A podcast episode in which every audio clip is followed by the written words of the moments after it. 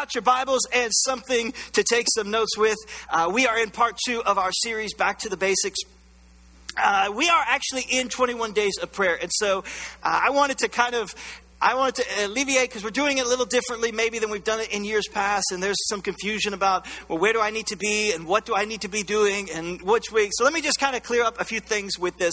Uh, first thing, if you have not fasted ever before, and this is like the first time you're even hearing the words, go ahead and watch last week's message. All right, jump online if you want to put in headphones in here. I don't care. Just go ahead and watch last week's some practical information about what the fast actually looks like.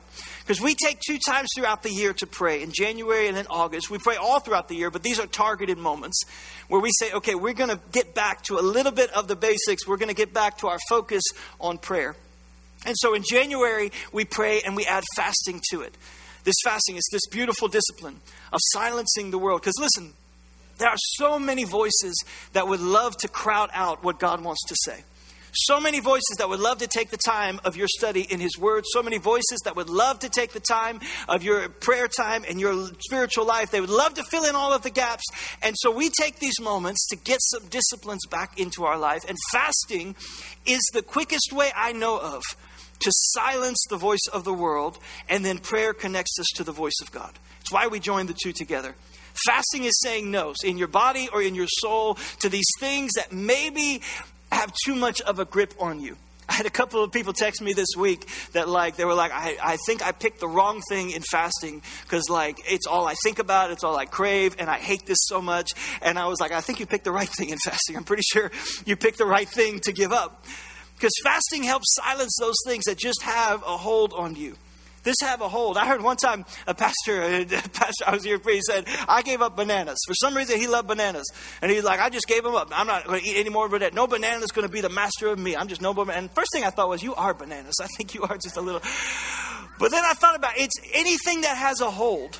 It's not bananas for me. It's something else. It's not bananas for. It might be some whatever has a hold on your life. Probably a good idea to fast it. Probably a good idea. Now, if you have not jumped into anything, I want to speak to a couple of groups. One, if you jumped into this thing with like some lofty goals last week, you got enthused, and you set all of these goals and then like you failed by day two. So you're like i'm not eating any takeout. I'm not going anywhere fast food nothing. And like tuesday you're like got a you know ski mask on going through taco bell drive through if that's you like or you're like no processed food and you ate pizza every day this week and you just do listen there is forgiveness. God still loves you and so do we all right? Don't get into self-condemnation because you failed the first week. I'm just just throwing this out. It might not be. You're all super spiritual but just throwing it out there.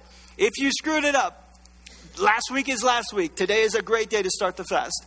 There's still a lot of great things God can lead you in what you should give up for these two. If you haven't heard anything about it, you can still jump in. Two weeks is a long time to fast. So you can still begin to give up some things. Would love to have you take this journey with us. And then, of course, we're joining that with prayer. And so, this first week, this last week, we have been in person, six to seven every night. Weeks two and week three, you're now putting this into practice. So six to seven, we did this to kind of jumpstart it where we're all together. And now six to seven, there should be, now it might not be six to seven in your schedule. I don't know uh, when you want to set aside, but there should be daily times of targeted prayer. You should be setting aside. This is how we get this back into our lives. It's not like a one and done, I did it for January and now my whole year is set.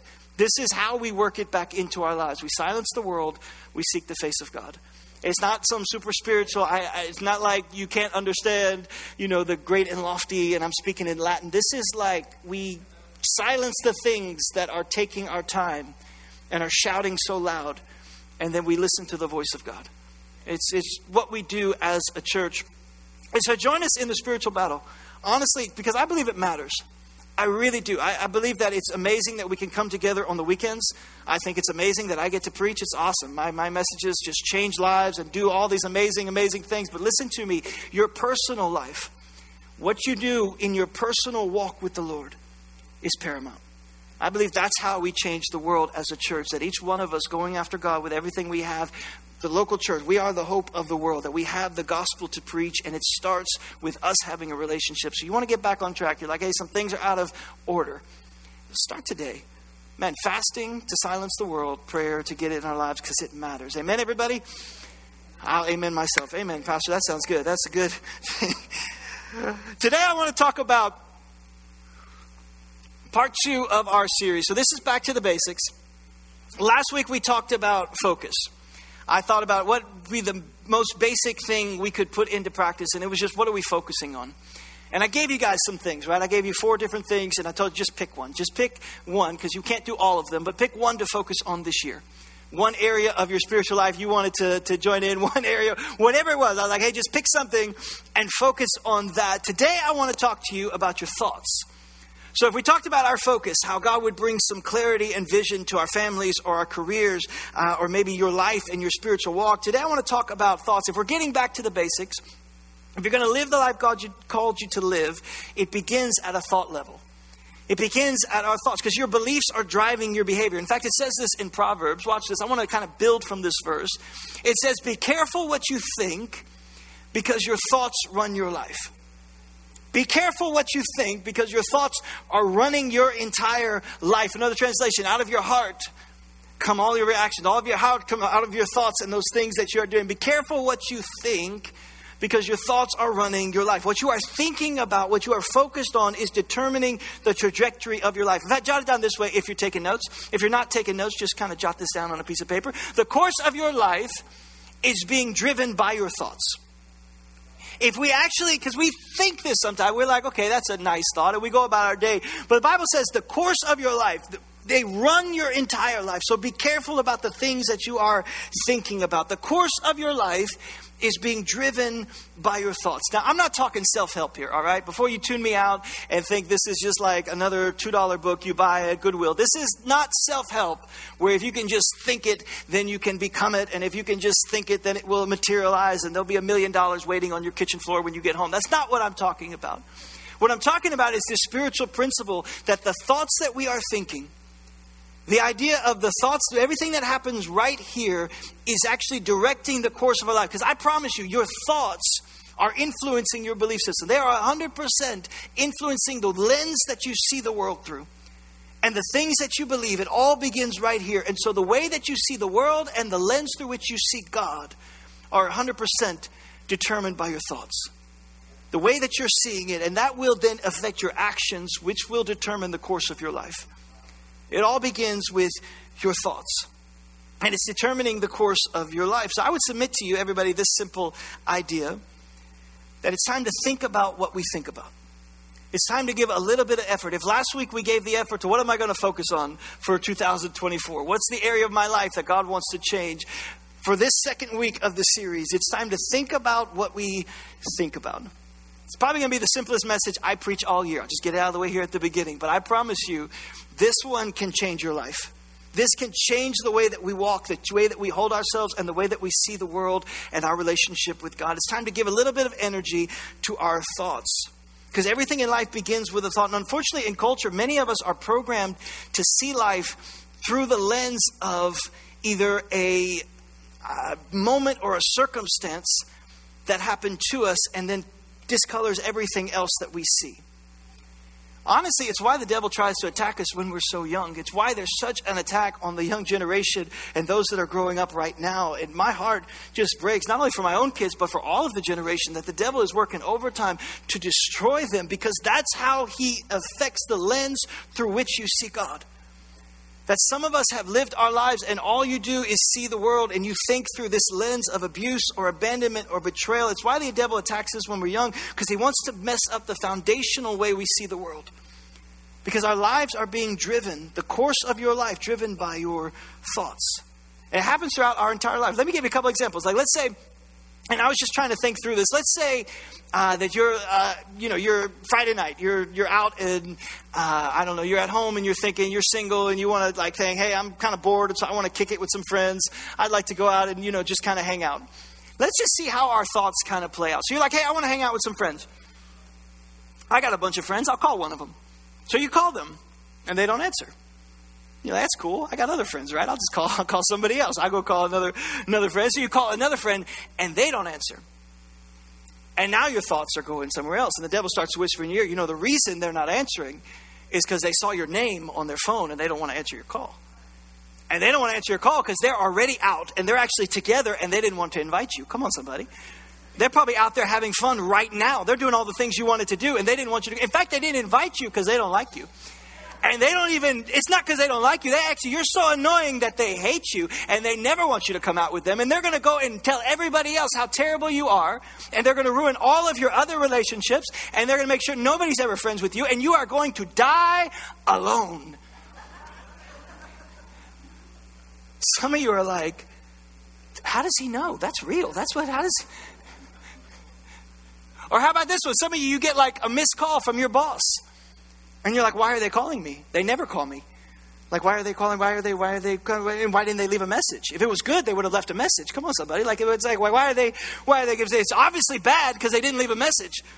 And if they had left a message, then I would have known what it was about. And I knew, I knew I saw people whispering around the water cooler, and I knew that they never liked. I thought I turned in the report, but they'd never liked me, and so I knew they had it out for me. And I'm probably the first person. Those downsizings they talked about, I am probably at the top of the list. That's what I just know that this is the end. And I'm not. I'm going to get fired, and I'm not only going to get fired. The whole industry's going to tank, and the company's going to go under, and the stock market's going to crash, and I'm always going to be broke, and I will die alone. Or here's a good one, ladies. You text your boyfriend or your husband, and he does not text you back in 30 seconds. That's it. He's dead to me. We're done. That's it. He never cared about this relationship. He never put in the work that I put in there. My mother said he would do this. She said he would. I know my friends were so right about him. He has never cared for me the way I cared for him. He will never text. In fact, this is not only the end of this relationship, I will never put the work in in any other relationship because this is the end of it all. I will always be this way and I will die alone. That's real. I don't care what you say. oh, wait, never mind. There he is. Never mind. Never mind. all is well. Never mind. Every one of us have had these moments where we let our thoughts run crazy and we let them build and circle back on themselves and build and circle back on themselves. And we get ourselves about 30 minutes in, in the craziest places imaginable. Why? Because our thoughts are running our life. Everything began with a thought, and now we have let them go. Today we have to learn what's happening when those thoughts go out of control.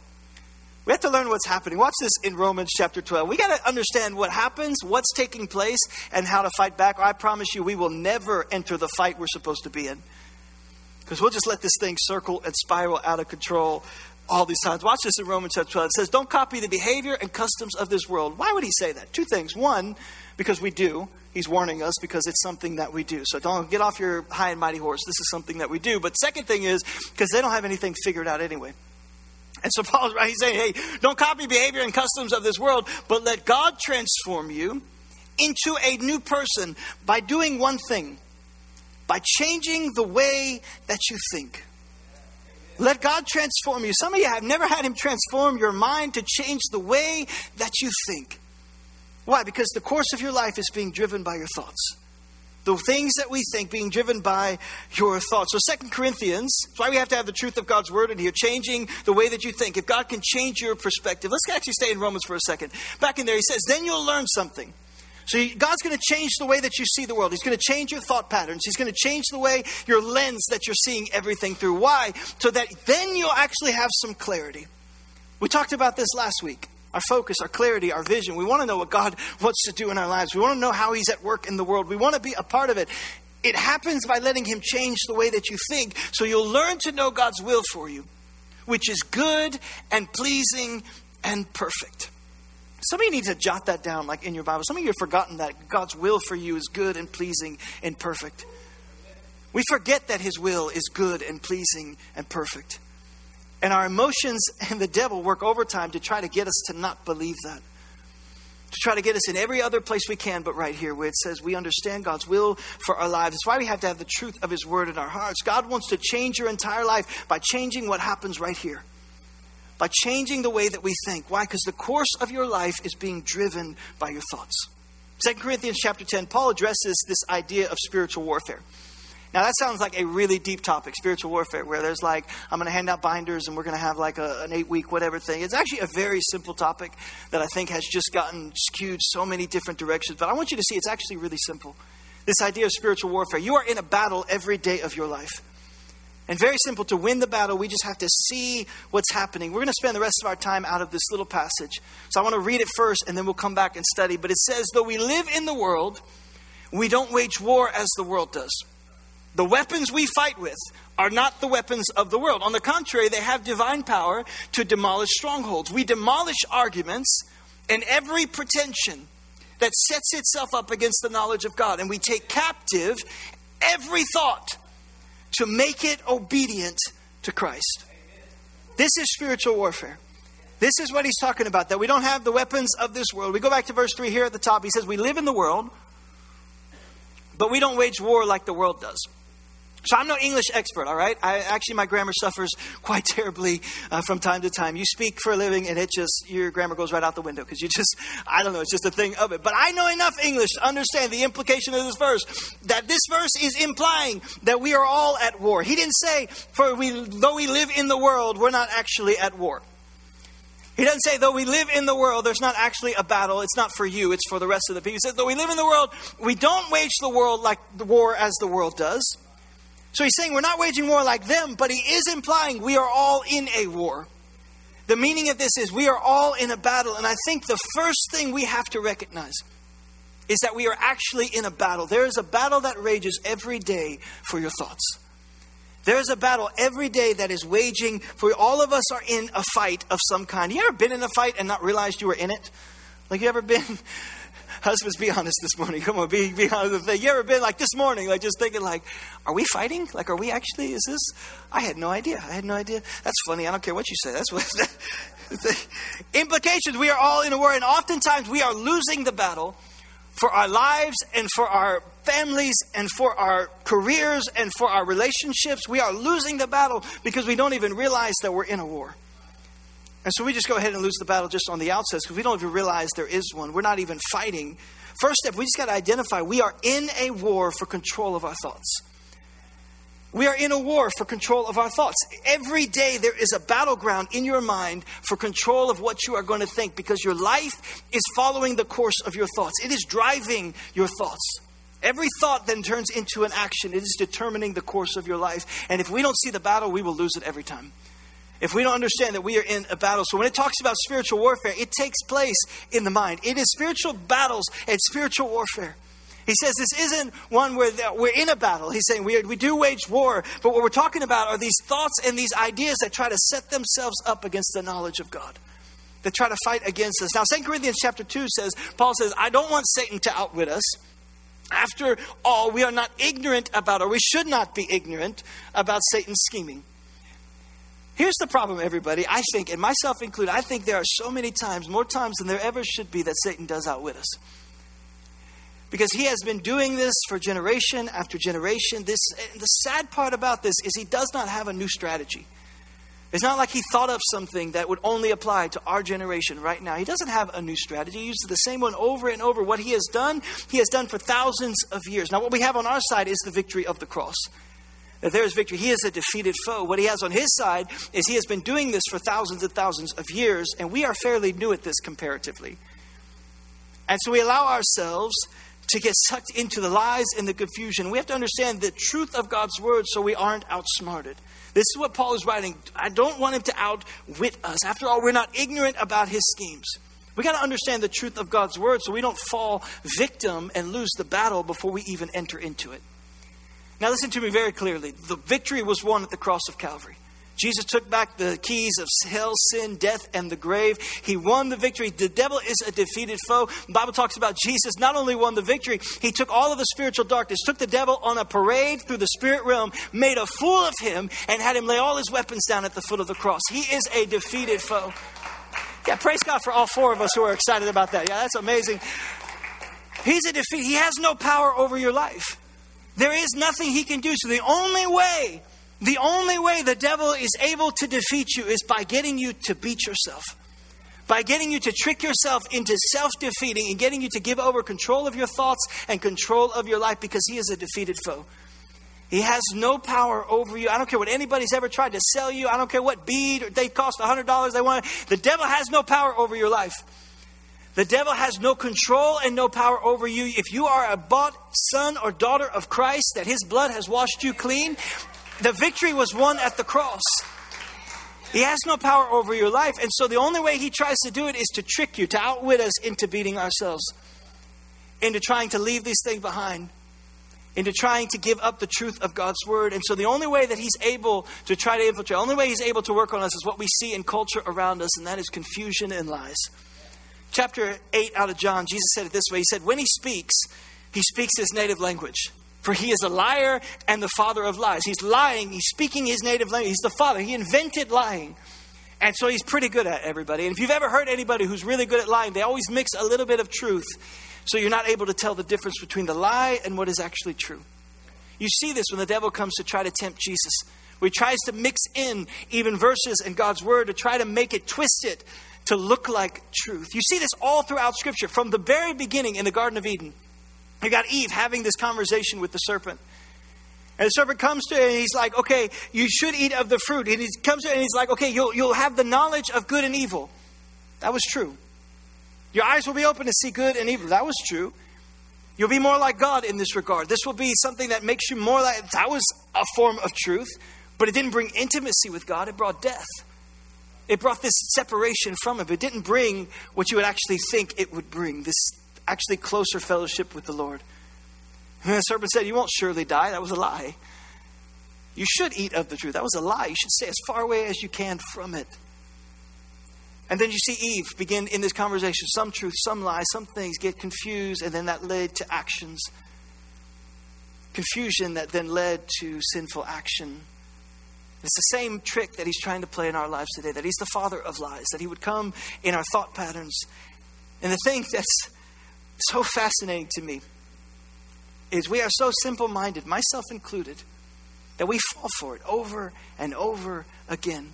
Not just us, generation after generation, civilization after civilization. You go to any civilization and you begin to look at the rise and the fall, and you see at the end how it gave way to perversion or to chaos or to this idea of we have surpassed the morals and the goodness of any kind of God. We have evolved beyond that. Always ends in perversion and destruction.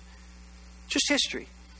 And we see this cycle, we fall again and again. Why? Because people fall for the lies of the devil. He's really good at what he does. And if you're sitting there thinking, well, I would never fall for it because it just always, uh, it's never the obvious, apparent thing. It's always the thing that would work for our life. The lie that works for me doesn't work for you. The lie that works for somebody else doesn't work for. But somehow we keep falling for it. We're losing the battle because we can't see who God is and we can't see who we are. We don't have the truth of God's word. I'll show you an example. There's a hundred of them in the Bible. I thought about going to like Elijah in the Old Testament, a lot of places where people who are incredible people of God. They fall into this cycle where they believe the sinful thoughts or they believe the lies about their lives and they give up. But I want to go to one example this is Gideon. Gideon's a guy in Judges in the children of Israel back then. So, this, just to kind of set up the story for you, there's this cycle that happens to the children of Israel. And so they would be following God, and everything is great, and they're going after Him with all their heart, and God is answering, and He's leading them, and there's this thing, all this thing that happened, and then somewhere along the way, they move out of that, and they fall away, and they get into like perversion and bring in the idols, and so God brings in an outside nation to conquer them as a consequence of their sin brings it in to conquer them, and they go back in, and then they cry out to the Lord, and there's this cycle that happens all over again. And then He rescues them, and the judges rise up, and they think, so we're in this cycle. I don't even know how many times they've been through this cycle at this point, but we're in that in Judges. And this guy, Gideon, here's the one that the Lord visits while they're being conquered. They're under the nation of Midian. The Midianites have conquered, they're slaves, and they're hiding, and Gideon's hiding in a cave, trying to do some stuff for his day. He's doing all this stuff, and the angel of the Lord appears to Gideon. And watch this, chapter 6 appeared to him, and he said, Mighty hero, the Lord is with you. Now, if you had a picture of this, if I could put a picture up on the screen, this is the last statement you would make. This is the conquered nation of Israel. They are slaves to the Midianites.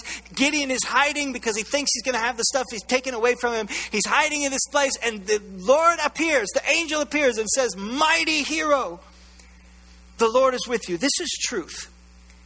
This is the truth of God's word. Now, the circumstances of Gideon, the picture I would show you of what it actually looked like that that angel was seeing, looks nothing like what the angel was saying, but it's the truth of God's word. So he says, Mighty hero, the Lord is with you. His power is with you. God has chosen you. And Gideon's response, watch this. You can see the devil at work in his life. Sir, Gideon replied. I love that he stays like, even though he's about to deny what God said, I love that he stays polite. It's just amazing to me. I, don't know what this is. Like, I would rather people be impolite and trust the word of the Lord. That's just my own personal thing. All right. So, Sir, Gideon replied, if the Lord is with us, why has all this happened to us? You see Gideon struggling with this thought that all of us have wrestled with at some point in our lives. If God is with us, if the Lord is with us, why has all of this happened? See, it's the lie that Gideon's struggling with is the lie that so many of us have wrestled. If God is all loving, then why did this happen? If God is really there, then why did I go through the pain? If God really wants me to set out and conquer for the kingdom, if He really wants me to be a part of what He's doing, then why did I have that setback? I, I don't understand, so I reject your truth. It's not my truth. It's not matching up. The thing that you're saying isn't matching up with my circumstance. Gideon is saying, Sir, if the Lord is with us, and you might not ever say it out loud, but all of us have wrestled with this. If God is with us, then why did this happen? And where are all the miracles our ancestors told us about? Didn't, didn't they say? Didn't they say that the Lord has brought us out of Egypt? But now God has abandoned us and handed us over to the Midianites. And I would just interject here. The first one I'm with Gideon. We have all wrestled with those things. But watch what this part of this is hilarious to me. But now the Lord has abandoned and handed us over because from time unending, it's just amazing to me. And this is just my own, I just find humor. And if you don't, that's on you, all right? If you just don't find it. But this is just amazing to me that from time unending, all of humanity, it is never our fault. Come on, somebody. Like it has never been and it never will be our fault. He's like, the Lord is the one. Forget about all the perversion and the idols. Forget about the consequences of our sin. He's like, it was God who gave us to the Midianites. That was God. God did this to us. God, if you come and tell me all the same, forget it. It's never my fault for all the stupid things we've done. So Gideon's like, look, God created this problem for us. God is the one who did it. And then it says the Lord turns to him. Now, this is just another example of the great mercy of God. Because if this was me, I'd be like, you know what, Gideon, you're right. you do stink. I'm not going to use you. I mean, in fact, I will not be using you today. I will be moving on to the next person.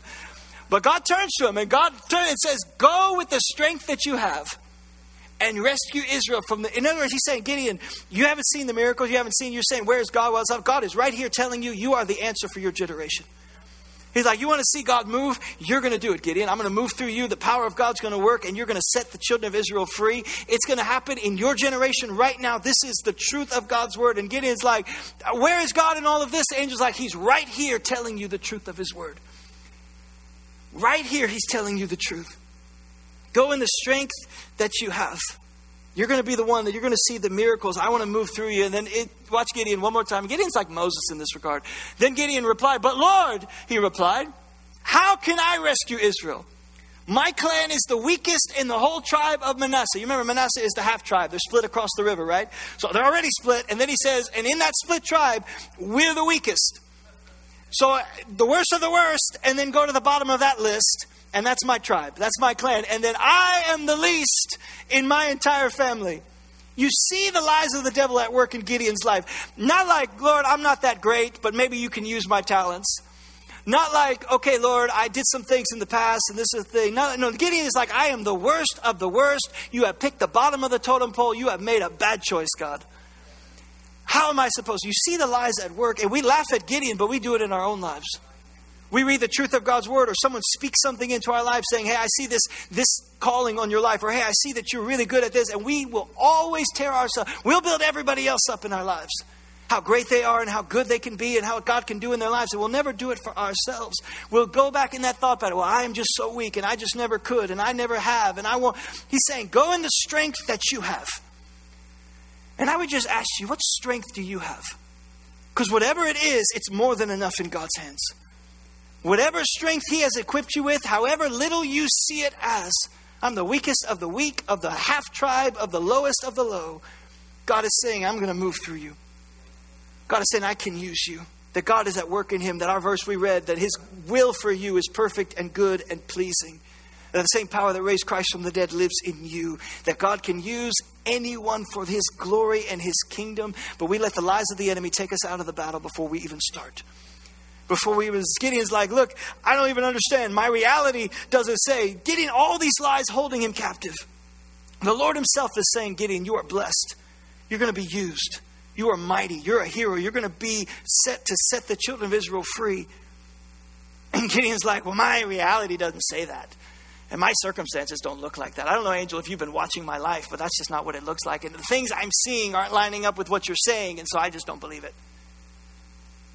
And we laugh at it because it sounds ridiculous, and we do the same thing. Our reality isn't lining up with what we know the truth of God's word says. It's a picture of our lives. It's the devil at work. This is spiritual warfare. He comes to tell you, well, God would never love you, and God could never use you and you're just damaged goods, and the things that happened to you just took you out years ago, and so you'll never be able to make a difference. And we let that impact our lives, and we never have a future because we never, ever break free of those lies. And the truth of God's word is staring us in the face. We have to identify the lies that we're embracing that are keeping us from the best that God has for us because our lives are being driven by our thoughts. So he said, back to our text in Corinthians, he says, We have these weapons that we fight with. And they're not like the weapons of the world. You have the weapons to win the spiritual warfare, but it's not tanks and guns. That's not what you need to win this battle. He says, on the contrary, they have divine power to demolish strongholds. That word strongholds in the Greek, it means a prisoner locked by deception.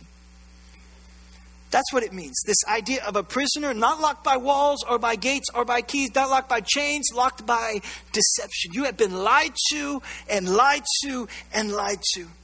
And the only thing that sets you free is the truth of God's word. It's not tanks and it's not guns, it's not the weapons of this world. He says, We wage war on these strongholds, these deceptions, this mindset that the devil has used to hold people hostage. And he goes on to say, So we demolish arguments and every pretension that sets itself up against the knowledge of God. And so we know God is gracious and God is loving and God is forgiving and God is good and God wants to use us and rescue us. But we have these arguments. That word arguments, it's literally our reasons, it's our cases. We have set up our cases against why God couldn't be those things. We have brought our case and our argument because we have looked at our lives and said, well, this, this, and this. And so here is my argument. It says we demolish arguments with the truth of God's word. And all these things we have set up pretensions these high places that set themselves against the knowledge of God, something we think is higher than His truth. We demolish. So, how would that work? Once we recognize we're in a battle and we recognize, okay, we have the weaponry to destroy all of this stuff, it's very simple. Then we take captive every thought. Take captive every thought. Say, you want to jot it down in your notes. Second thing we do. So, first, we recognize we're in the battle for our thoughts. Second thing we do is we take captive every thought. Super basic points today that I promise will revolutionize your life. You hear nothing else this year. Remember this that we take captive every thought. We take it captive. Now, I make no bones about the fact that I like to drive fast, all right, everybody? That's just something that I will admit in every scenario, and it has not bit me too hard yet, everybody, so I just keep on doing it because that is just something I, I enjoy getting from point A to point B as fast as I can possibly get. All right, and my family will tell you. I just enjoy driving fast. It's just something inside of me because I got to get to where I'm going, and we got a gospel to preach. That's what my justification is. Come on, somebody. So we just got to we got to drive. In fact, I don't know why we have speed limits, other than the fact that all of you are very dangerous when you drive, and so we should. that's why we need them in our lives. But I like to drive. I think we should have a special license for those of us that can like prove that we can drive fast without endangering others. Come on, somebody. Anybody with me? That we should be able to be like special license. This is what I can. I should have a, a hall pass. I should be able to do that thing. So I like to drive fast. Now, Lord is at work in me. I am better than I was. So I still do drive fast, but I don't get as frustrated with the other people who are not driving fast. I still do. Again, you can I'm not going to lie from this stage because my family will tell you first off that I still get really frustrated sometimes with people who don't drive because like if you are sitting in the green light or you're sitting at any stoplight and you like want to turn left and there's a couple of cars ahead of you. You're over here at the throughway, right here at Choctaw. That that light that is turns green and it now has a red arrow, which they never should have put there. That's a whole other sermon for another day. But you're sitting in that light and it finally turns green and it's like a five minute light. So you know if you don't make it, it's going to happen. And we don't move. And that car that's at the front, I, again, God is working at me. I used to be so much worse. In college, I had road rage, everybody. Not like road rage you see today because y'all are crazy. I don't even understand all of that. But it was bad. Like I would get frustrated and shout. Like I'm sitting there and the arrow turns green. Why are we not moving? like, go! Why is your reaction time 12 seconds? I don't understand. Like, what is this thing? And so I'm shouting and screaming and honking my horn and trying to get, like, we are not texting, we are driving. Come on, somebody. Like, we are moving. Like, nothing happened on Instagram in the last 39 seconds that you need to check. Nothing has occurred that will change your life. Let's go into the next type of thing. I came down Greenwell Springs on Monday and I saw the worst. I'm coming down and there's a car next to me, and this guy has his forearm propped on his on his steering wheel so he can hold his phone, and his face is about an inch and a half away checking something and scrolling it. And so I got my car as far away from him as I could possibly. But these things happen, and I'm like sitting at the light, and I thought, and I don't know about you, but this is just my life. I thought, how would I fix this? How would I? And I used to get so, and I, I used to think, like, I would sit in the light behind the people, and I would think, like, what if I had a car that I didn't care about? Come on, somebody. Like, what if I. Like, what if I just didn't? Like, what if I paid like 200 bucks for it and like my name, maybe I kept my name off the title and so then I didn't get it insured so you can't trace it to me.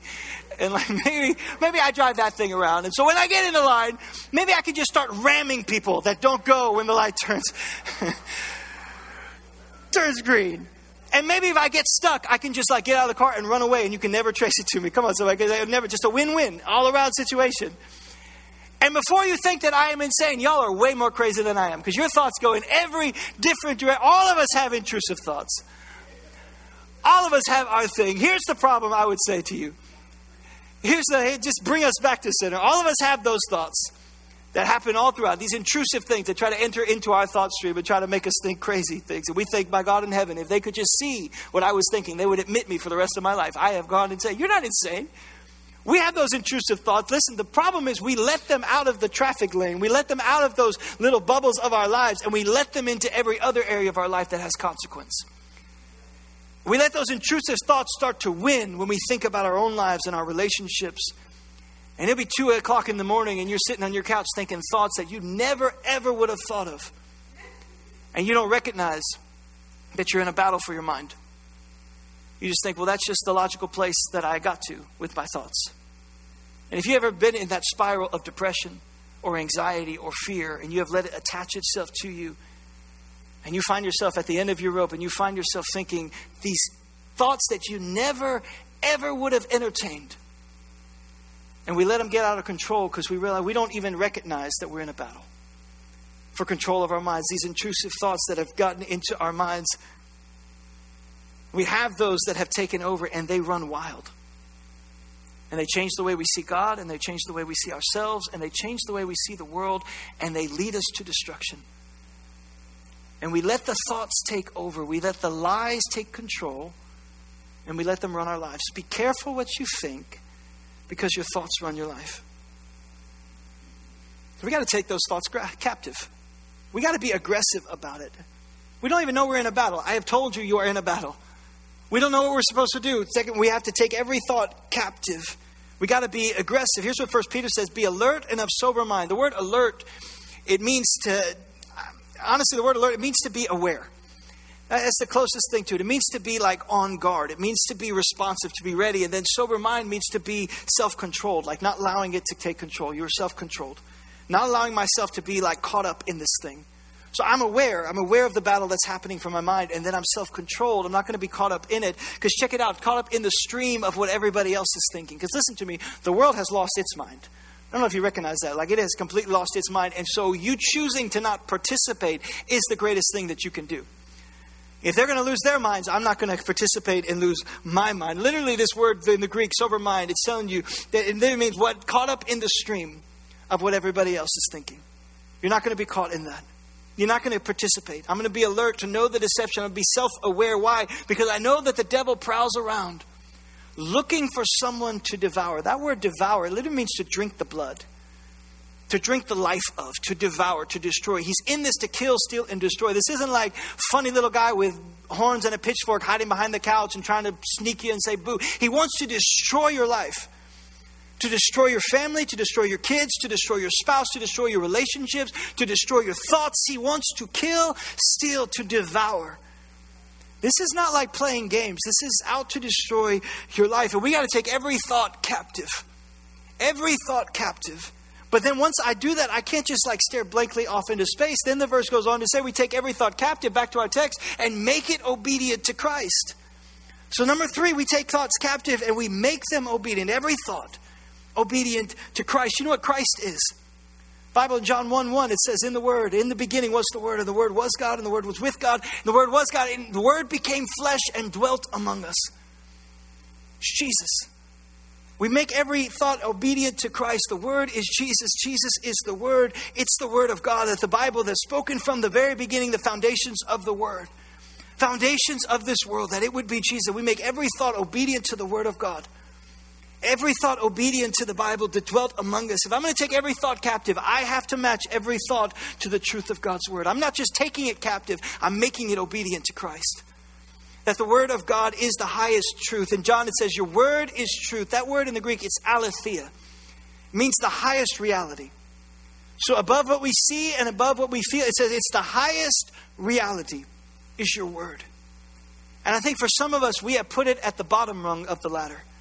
That we will match what we see against all of the things in our lives. We will match it against the natural. We will match it against our own intellect before we ever try to match it against God's word. That He says, Your word is the highest reality. So listen to me, church. I'm not going to be moved by what I see, and I'm not going to be moved by what I feel. I'm going to be moved by what I believe. We have to have that reality that His word is the highest truth. And so when we take thought captive, the foundation of God's word, when the devil tries to get in you, he tries to cap- capture you in these crazy thoughts. Tries to tell you, well, you'll never be good enough. Or you'll never escape the hurt that you experience, or you'll never be able to overcome the circumstance that you went through, or you'll never be the father or the mother that God has called you to be for your kids, so just give up. Or you'll never be able to have an impact on the world around you. When he comes with those lies, you match it against the truth of God's word. When he comes to try to lie to you and say, Well, you'll never make a difference, everybody else is just better than you are. And the devil tries to lie to you and say, Well, you'll never be as good as they are. Or you'll never be, so you might as well just give up. You'll never have an impact. In fact, your generation is lost already, and you'll never be able to make a difference, and the nation is gone, and the civilization is going to pot, and you'll never be able to come anything. All of that is just, it's over for you. In fact, you are going to die alone. You got to take that thought captive and make it obedient to Christ and say, no, no, my Bible says that I'm the head and not the tail. I'm above and not beneath. My God always causes me to triumph, and the power that raised Jesus from the dead lives on the inside of me. And so I'm going to take every thought captive and make it obedient to Christ. You got to begin to see the truth of God's word. As simple as I can make. This isn't like you got to go find, you know, travel to some mountain in Tibet and find a tablet and find that truth, and that's what's going to give you the truth. No, it's in His Word, the truth of God's Word, but you got to get it inside of you. That in those circum, when those intrusive thoughts try to rise up and try to choke the life out of your life, you got to say, No, I'm going to replace it with God's Word. You watch the temptation of Jesus. When the devil tries to use it, he responds with God's Word. Jesus, the Son of God, takes those thoughts captive and responds with the word. He was the word made flesh. And if we're going to follow his example, we're going to replace every lie with the truth of God's word. And if you can't think of one, man, that's why God has put us in family. It's why we're in small groups. It's why we're in church together. It's why we have this, we're running this race. You find somebody else and say, Hey, I'm dealing with this. What's a verse that I can claim and stand on? What has God said about my life? It's why we're together. I think we're too embarrassed to be like, well, I just don't know which chapter or which verse, and so I just can't claim whatever. Ask somebody. And if they don't know, they'll ask somebody. If I don't know, I'll find somebody. We're going to find the verse. What God says about your life trumps every other thing about your life. What he says in his word. He stands and says, Gideon, mighty man of valor. Gideon, who's hiding. Gideon, who's away. I know the circumstances don't line up, but here's the truth of God's word. You got to begin to claim that in your life. Claim that in your life. Hebrews chapter 4, it says it this way the Word of God is alive and active. It's alive. Alive and active, sharper than any double edged sword. It penetrates, dividing soul and spirit, joints and marrow, judges the thoughts and the attitudes of the heart. I need God's Word purifying my thoughts. I need His Word purifying the things that I'm thinking because my life is following the course of my thoughts. We got to get His Word. We got to recognize we're in a battle. But we got to get His Word purifying our thought life. So I'm not like Gideon hiding in the corner thinking God doesn't love me and God could never think of me and God could never use me and I'll never, our generation will never. I'm not sitting in the corner thinking, no, I'm out there thinking, okay, the Word of God says that we are sons and daughters of the King, that we are co heirs with Christ, that God has chosen us, that God has a purpose for us, that we are building His kingdom and He will never leave us or forsake us. That we are born on purpose and for a purpose. That you are called. That God has something for us. The Bible says, if we'll do this, chapter 4, Philippians, it says, then the peace of God, that peace that is so elusive, that thing that you want for your family and for your lives, which transcends all understanding, will guard your hearts and your minds in Christ Jesus. And finally, brothers and sisters, whatever is true, if you want to put this into practice, guarding your thoughts, replacing the lies with the truth. Therefore, whatever is true, whatever is noble, whatever is right, whatever is pure, whatever is lovely, whatever is admirable, if anything is excellent or praiseworthy, think about these things. Listen to me, a lot of times in life, as God leads us, we don't have all of the answers. And I promise you, the devil would love to fill in the gaps would love to fill in. You don't know what this is. Let me just tell you why that happened. You don't know why you walked through. Let me just let me just help you and tell you why you did. He would love to fill in the gap with lies. We got to replace those with the truth of God's word that no, we don't understand everything. But we do know the God who holds everything, that his power is at work in our lives and it's stronger than any circumstance, any pain, anything we would have to walk through. But the devil would love to give us the lies, and we self sabotage by falling into the trap. One, by not even recognizing we're in a battle. But then, two, once we do, not taking captive every thought and making it obedient to Christ. Because listen, today your life is moving in the direction of your thoughts. The course of your life is being driven by it. You know what you've been thinking. You know what's been taken over. You know the lies that you've given into. We got to begin to take them captive, but not just captive. We got to begin to make them obedient to God's word, replace them with the truth of Christ. It's time to think about what we think about. Bow your heads with me as we pray today. I just want to pray that God would help us to have a fresh perspective. And maybe you've been caught in the lies of your thought. Maybe you've let them run your life. Maybe you let them take them as far as thoughts could possibly take you. Maybe they've taken you to the brink. And you're just now beginning to realize it's a lie of the devil trying to destroy your life. Because he is a defeated foe. He has no power over you. And he just tries to lie so that you will take that of yourself. So maybe right now you're recognizing that you're in a battle. I want to pray God would give us a new perspective.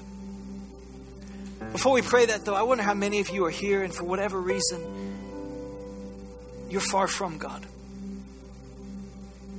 and if you are in that place, I would say it's probably because of one of these reasons that something happened, a circumstance, a person, a lie that came in that tried to tell you, well, God could never love a person like you, a lie that tried to tell you, well, God could never use a person like you. A lie that tried to tell you, well, you know, the church just out for your money and the leadership just can't be trusted and this thing just can't happen. And so you can't trust anything what anybody says or that coach or that teacher or that pastor that hurts you. A lie that came in to try to say, well, that's just God abandoning you or betraying you. A lie that tried to tell you that you're no good. And you find yourself as far from Him as you've ever been.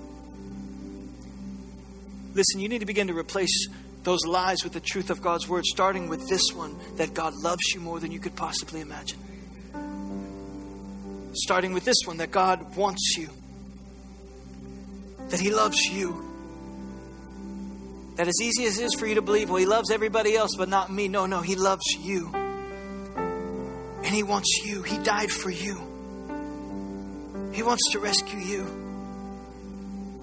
And the lie of the enemy will try to come in every time and it will try to say, well, if I had to walk through that, well, God can't be loving if that circumstance or that thing. No, listen to me. We live in a fallen world full of the sins of people and a very real devil that all contribute to the pain that we have experienced in this life.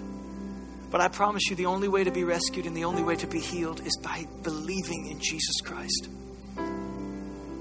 That He has promised He will make you brand new, that He will lift you up. And He didn't promise that we wouldn't go through adversity, that we wouldn't walk through crisis or circumstance, but He did promise that He would be with us in the middle of it walking right alongside of us, holding us up in our worst moments, that He would never leave us or forsake us. He did promise that. So, for some of you, that's what God wants to do in your life today. He wants to make you brand new, He wants to rescue you. And all begins with a decision. I told you right now, you have a moment. it is my heart to help you in every way that I can to just explain to you the gospel. That while we were lost in our sins, God Himself came for us. He didn't send an angel and He didn't send an emissary and He didn't send, you know, just whoever. God Himself came for us. It says that Jesus lived and He died on a cross to forgive us of our sins, but He didn't stay dead. The Father rose Him from the dead three days later that anyone could call on the name of Jesus and be saved. That includes you, that includes me. So, right now, you say, I want to make that decision.